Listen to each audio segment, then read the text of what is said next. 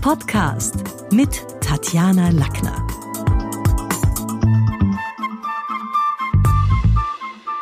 Heute geht's um die Nutzenargumentation im Verkauf. Um überhaupt zu wissen, was unseren Kunden nützt, bedarf es einer klaren Kundenanalyse. Laut Verkaufspsychologen gibt's nur 13 Motive, die darüber entscheiden, ob ein Ver- oder Kauf zustande kommt oder nicht. Und das ist auch für uns in der Kommunikation natürlich relevant, da Kunden- und Kaufentscheidungen zumeist durch Worte gewonnen werden und wir nicht telepathisch verkaufen können. Man kann sich das vorstellen wie einen Flughafen, wo jeder im Kopf verschiedene Gates hat, sogenannte An- und Abflugtore. Genauso wie Touristen, die sich so durch Gates durchschlängeln, ist es bei unseren Kunden im Kopf. Manche haben 20 Gates, der andere nur sieben. Allen diesen Sorting Gates nennt man sie. Ist gemeinsam, dass nur die Information relevant ist, die in irgendein Gate beim Gegenüber passt. Also Beispiel. Erzählen wir einem unsportlichen Kunden von der letzten Bergtour, dann wird ihn das wenig interessieren, weil er das Gate-Sport nicht hat. Diese Information ist für ihn irrelevant, denn er kann aufgrund des fehlenden Gates Sport gar nichts damit anfangen.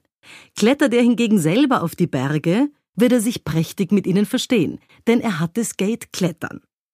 Gemeinsame Gates sind immer auch gemeinsame Schnittpunkte in der Kommunikation, und manchen Menschen fällt die hohe Kunst des Smalltalks im Kundenverkauf nur deshalb so besonders schwer, weil sie keine gemeinsamen Schnittpunkte mit ihrem Gegenüber finden können oder wollen.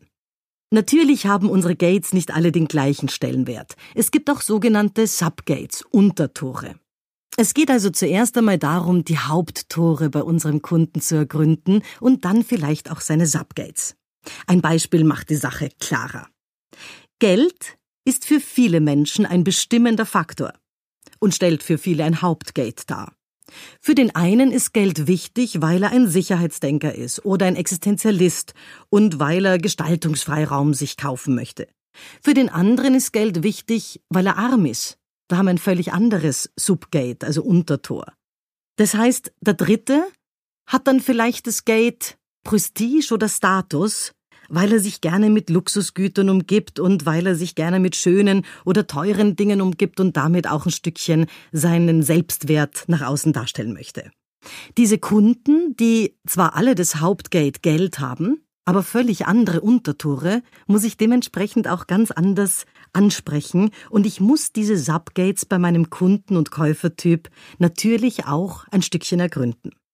Der große Motivationsforscher Stephen Rice hat schon vor einigen Jahren mal klar gemacht, was so die 13 Kaufmotive von Kunden sind. Ich habe in meinem Buch Die Kommunikationsgesellschaft Lackners Labor diese Kaufmotive auch aufgelistet und gehe gern mal ein bisschen darauf ein. Was ist das erste? Das erste Kaufmotiv ist Gewinnstreben oder so bisschen der Wunsch nach Sparsamkeit. Das ist ein Kunde, der dieses Kaufmotiv hat, der natürlich besonders herausgestrichen braucht, warum das momentan ein gutes Angebot ist, wieso es auch ein gutes Schnäppchen ist. Das ist jemand, wo man sehr viel über den Preis und die Preisverhandlung hier lösen kann. Es ist ihm wichtig, dass es hier keine teuren Wartungs- oder Folgekosten bei irgendeinem Kauf gibt. Das ist also das Kaufmotiv Gewinnstreben und Sparsamkeit.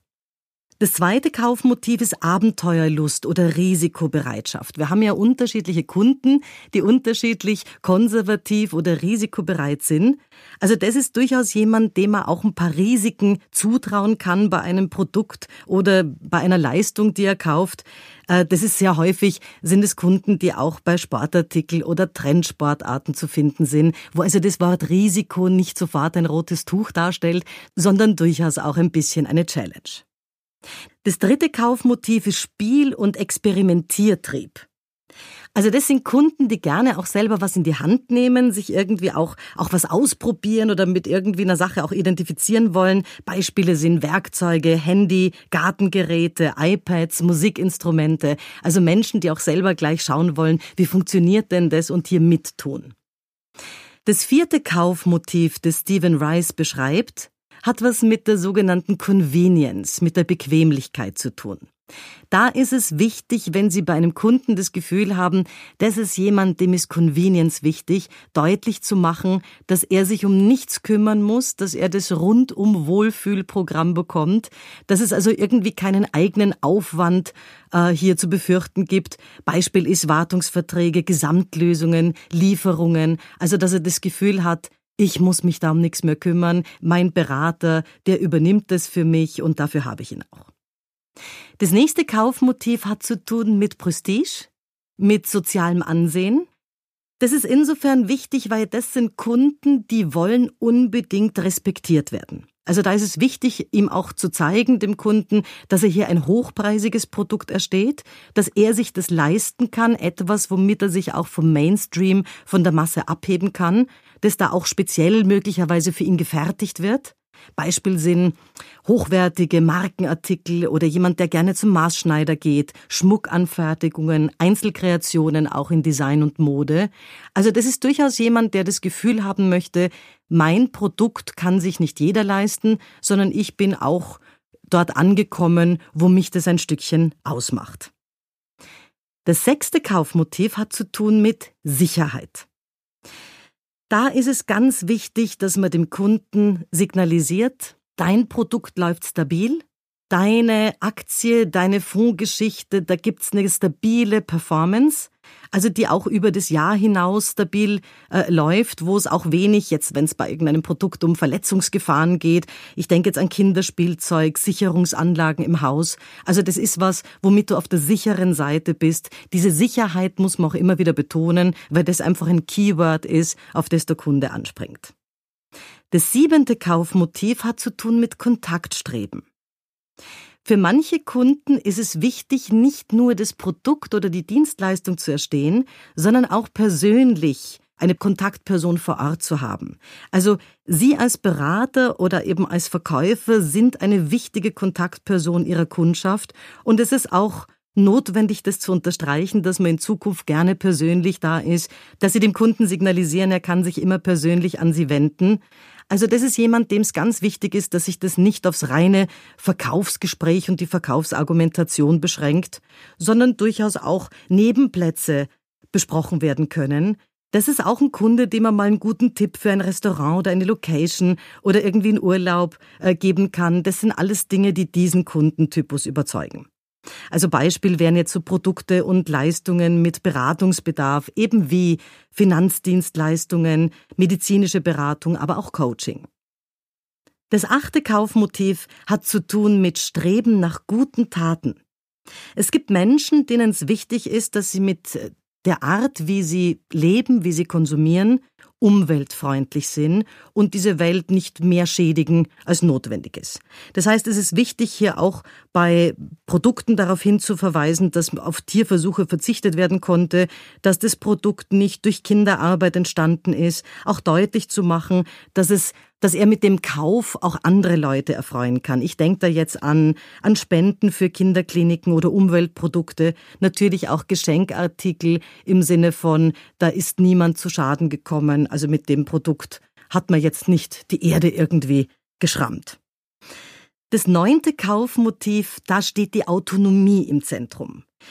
Der Kunde, der über Autonomie kauft, will souverän selbst entscheiden. Auf keinen Fall will er sich irgendeinem Druck ausgesetzt fühlen. Der möchte auch nicht gegängelt werden. Der will nicht, dass man ihn kontrolliert, sondern da muss man bei diesem Kundentypus sehr zurückhaltend sein mit allem, was so in Richtung Verkaufsmanipulation geht.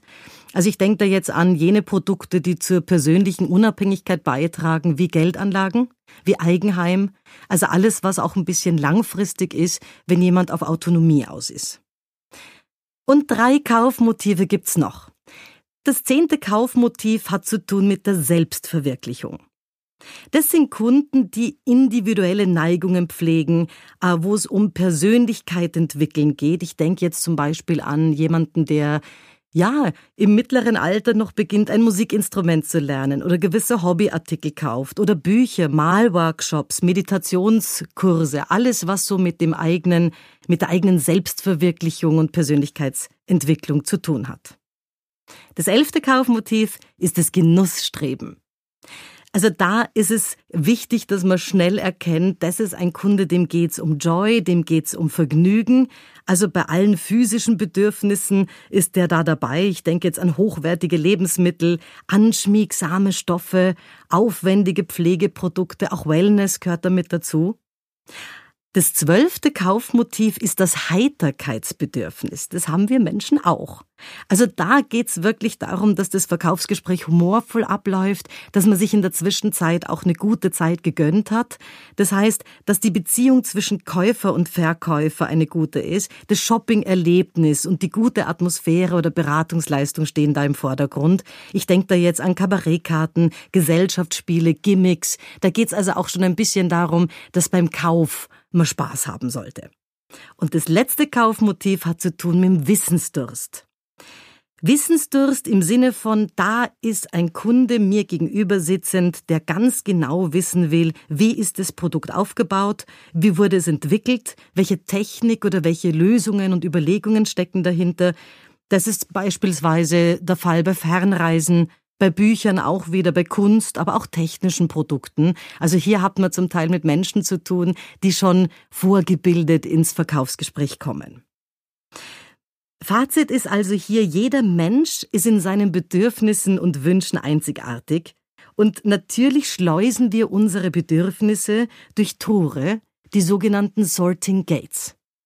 Und wenn wir jetzt über die Sorting Gates gesprochen haben, dann ist es natürlich auch was, wo man sich überlegen muss, welche Bedürfnisse hat mein Kunde überhaupt. Da hat vor vielen, vielen Jahren mal äh, ist diese Maslow'sche Bedürfnispyramide aufgepoppt. Die ist natürlich mittlerweile um viele tausend Kilometer weiterentwickelt worden, denn die moderne Bedürfnispyramide schaut ganz anders aus.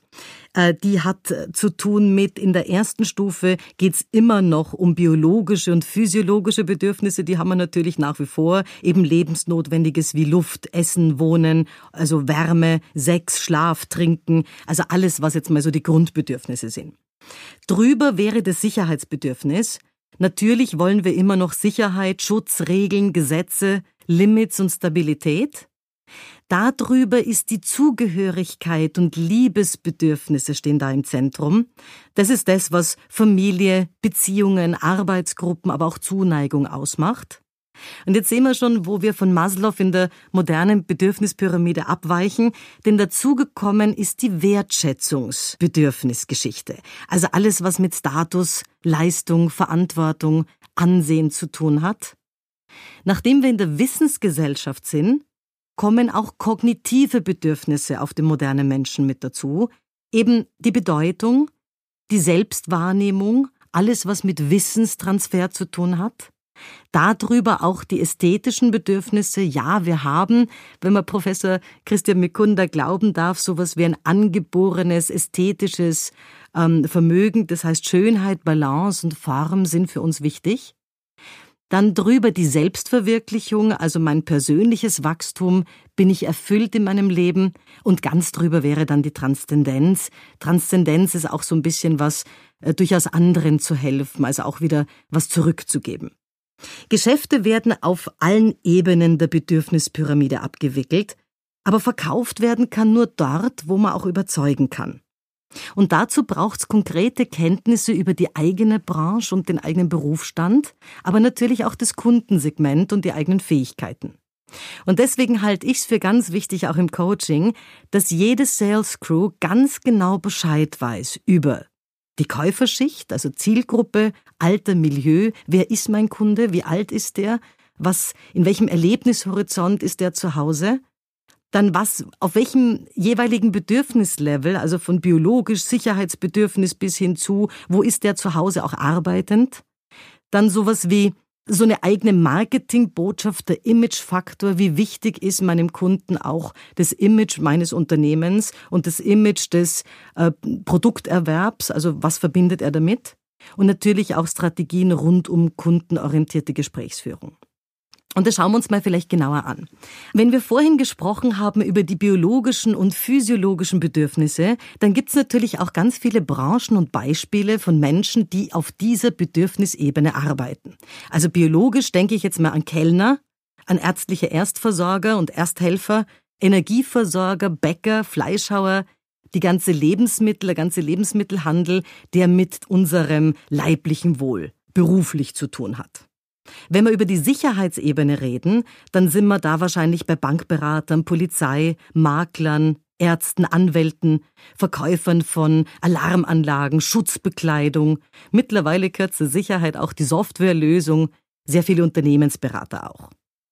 Auf der dritten Ebene, das war so die, wo es um Zugehörigkeit, Freunde und Familie geht, da arbeiten ein, ein Heer von Eheberatern, Psychologen, Familientherapeuten, Weddingplaner, Party-Services, natürlich Mediatoren und Reisebürokaufleute. Und nicht auf jedem Bedürfnislevel sind Kunden in der gleichen Form anzusprechen. Also wenn wir über die Sorting Gates und Kaufmotive reden, dann ist es natürlich auch wichtig, sich beim eigenen Kerngeschäft mal Motive zu überlegen für die eigene Zielgruppe. Wen habe ich da vor mir sitzen? Beispiel. Wenn wir jemanden haben, wo wir sagen, ähm, Sicherheit ist dem ein Thema, dann muss ich mir für diese Zielgruppe überlegen oder für, für jemanden, dem Sicherheit wichtig ist, was sind die besten Argumente, wenn dem sein Hauptgate Sicherheit ist? Wie kann ich das Produkt, das ich verkaufe, möglichst durch die Brille Sicherheit argumentieren? Also Beispiel, ähm, was könnte eine Argumentation sein? Wir haben einen 24-Stunden-Schnelldienst und Support in allen Bundesländern. Also wenn irgendwelche Fragen aufpoppen, Sie können sich jederzeit an uns wenden. Das ist für jemanden beruhigend, dem Sicherheit wichtig ist. Und so eine Übung würde ich mal machen, indem man sich überlegt, von diesen 13 Motiven, die wir vorhin besprochen haben, welches Verkaufsargument passt am besten zu welchem Kundengate und welchem Kaufmotiv? Und eine ganz konkrete Hausübung, um Kundengespräche zu optimieren, gibt's auch, nämlich Produktpräsentationen auf Video für die interne Qualitätssicherung mal aufzuzeichnen. Also, heute ist es ganz leicht, ähm, Videopodcasts oder Vodcasts zu erstellen. Das funktioniert mittlerweile ganz passabel auch mit dem Smartphone und verursacht keine Extrakosten, wo man jetzt irgendwelche externen Menschen bitten muss. Wenn jeder Mitarbeiter, der am Kunden arbeitet, mal seine persönliche Produkt Produktpräsentation zum Beispiel für ein spezielles Kundengate ausarbeitet und sagt, so würde ich rangehen, dann haben wir drei klare Vorteile. Neue Mitarbeiter erleben sofort, wie die alten Hasen und die Top-Performer eine Dienstleistung oder ein Produkt anbieten und erklären. Was, was ganz gut ist, weil bei drei bis fünf Minuten äh, kann man dann auch eine ganze Menge dramaturgisch besprechen. Aha, so machst du das. Gerade für junge Mitarbeiter ist am Anfang wichtig, die Argumentationsstrategie eines guten Verkäufers ein bisschen auch sich abschauen zu können. Denn die sind letztlich gute Feedbackgeber und wissen oft gar nicht mehr, wie sie es gelernt haben oder wie man es macht. Auf der anderen Seite ist für die alten Hasen, die etablierten, es auch heilsam, die eigenen Routinefehler mal aufzuknacken und da wieder ein bisschen einen Spiegel vorgehalten zu bekommen. Denn schließlich ist ihr Blick ähm, mittlerweile nach vielen, vielen Jahren des, des Verkaufens schon ganz schön getrübt und man sieht es dann nicht mehr so mit dem Neukundenauge, was bei einem neuen Mitarbeiter natürlich der Fall ist. Der zweite Vorteil ist, dass auch diejenigen, die dahinter ähm, Dienstleistungen zusammenstellen. Ich denke jetzt an Techniker, ähm, an die Geschäftsführung erfahren, was draußen beim Kunden tatsächlich versprochen wird und welche inhaltlichen Fallstricke oder Halbwahrheiten auf diese Weise vermieden werden können. Damit werden natürlich dann auch die Reklamationen messbar weniger, wenn wir intern schon ein bisschen mehr wissen über das, was draußen dem Kunden alles versprochen wird. Und der dritte Benefit ist, eine interne Videoqualitätssicherung macht auch sichtbar, wo tatsächlich externer Schulungsbedarf liegt. Denn Firmenteams zu schulen, die Idee haben viele Geschäftsführungen, aber genau zu wissen, in welchen Bereichen, wo präzise soll die Weiterbildung ansetzen, wo gibt's tatsächlich Bedarf, das senkt erstens die Ausbildungskosten und schafft für schwächere Verkaufsmitarbeiter auch klare interne Benchmarks, wo man sagt, da musst du hinkommen, weil das ist bei uns State of the Art.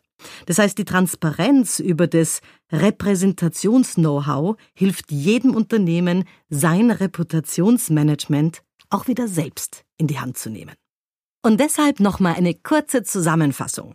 Erstens, wir haben heute gesprochen über Sorting Gates. Erkennen Sie die wesentlichen Tore Ihres Gegenübers und überlegen sich nicht nur, was ist dem Menschen momentan wichtig, sondern auch die Subgates. Aus welchem Grund ist es ihm momentan wichtig? Zweitens haben wir über die 13 Kaufmotive gesprochen. Vom Gewinnstreben über den Spieletrieb bis hin zur Autonomie und Wissensdurst. Also sich ein bisschen zu überlegen, was ist eigentlich die Urmotivation meines Kunden überhaupt zu kaufen. Und drittens, was mir aus der Kommunikation natürlich besonders wichtig ist, ist weg vom eigenen Nabel zu texten. Nicht nur ich kann, ich will, wir haben, wir können, wir sollen, sondern direkt den Kunden ins Zentrum unserer Aussage zu stellen. Das garantiert Ihnen, damit haben Sie die Möglichkeit, damit reduzieren Sie. Automatisch sind wir so näher am Kunden dran, und sobald Sie das nächste Mal das Gefühl haben, ich bin wieder in meinen eigenen Ichling setzen, versuchen Sie es umzudrehen und den Kunden ins Zentrum Ihres Verkaufsgesprächs zu stellen. Das war's für heute. Besuchen Sie mich doch in der Schule des Sprechens in Wien. Auf Facebook, LinkedIn, Xing, unter sprechen.com oder auf meinem Blog sprechen.com/blog.